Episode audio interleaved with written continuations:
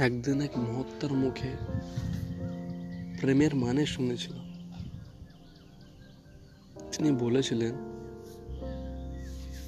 যে, তুমি যদি তোমাকে অন্য কারোর ভিতরে দেখতে পাও, তাহলে ভাববে সেটা প্রেম। আর যদি অন্য কারোর ভিতর নিজেকে না দেখতে পাও, তাহলে সেটা প্রেম হয় না। এটা শুধুমাত্র যুবক আর যুবতীদের ভিতরে হবে এমনটা নয়। এটা বাবা, ছেলে, মা, মেয়ে আরও অন্যান্য রিলেটিভস এমনকি পশু পাখিদের ভিতরেও হতে পারে। তাহলে এই ধারণাটা ভুল যে শুধুমাত্র এটা ইয়ং জেনারেশনের ভিতরেই হবে।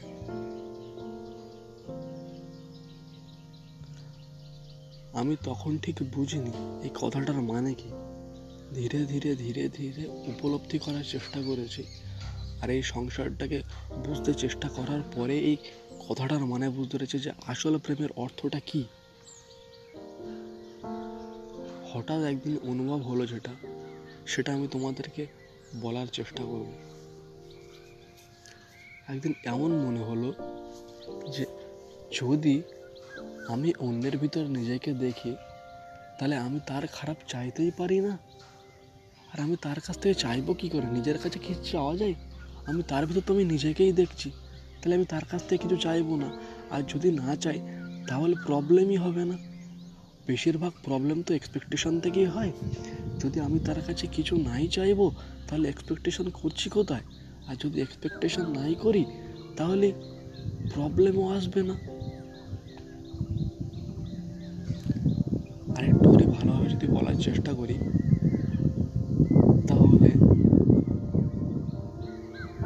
আমার নিজেকে হেলদি রাখতে চাই, নিজেকে সুখী রাখতে চাই। যখন আমি তার ভিতরে আমাকে দেখব, তাহলে তার জন্য যেটা ভালো, আমি আমার জন্য যেটা ভালো, আমি তার জন্য চেষ্টা করব। ধরে নিলাম সে আমার কথা হয়তো শুনলো, সেটা তার ব্যক্তিগত ব্যাপার। কিন্তু আমি তো আমার যথাসাধ্য চেষ্টা করব, যাতে সে ভালো থাকে, সে খুশি থাকে।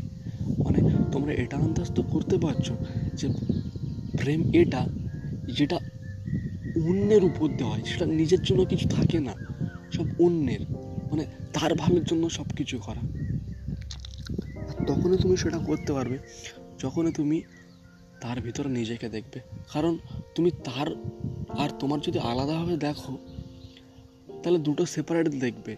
আর যদি তার ভিতর যদি তোমাকে দেখো, তাহলে তুমি তার ভালোর জন্য সব কিছু করবে। এটা মনে রাখো, তার ভালোর জন্য করবে, কিন্তু কোনো আশা ছাড়া। কারণ নিজের কাছ থেকে কে আশা করে বলো? কারণ তার ভিতর তো তুমি আছো, তো তার কাছ থেকে কীভাবে আশা করবে? তাহলে ভাবো, তার স্তরটা কোথায় তুমি তুলে দেবে? তোমার এই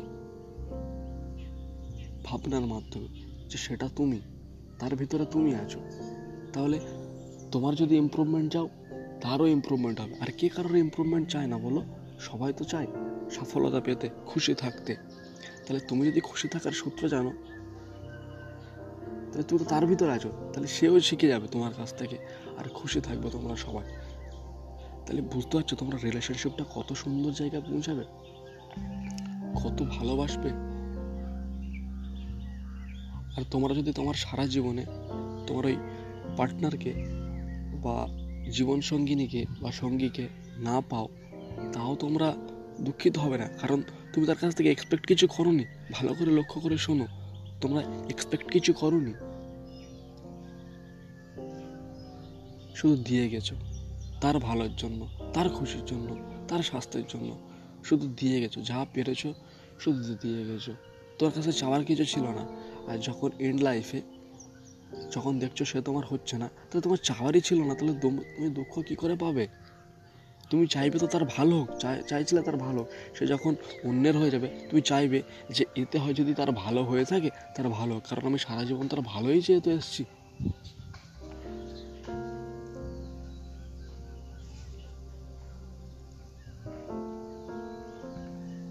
থ্যাংক ইউ কথাটার উপরে একটু গুরুত্ব দিয়ে শুনো। আশা করছি শুনতে ভালো লাগবে। বুঝতেও ভালো লাগবে।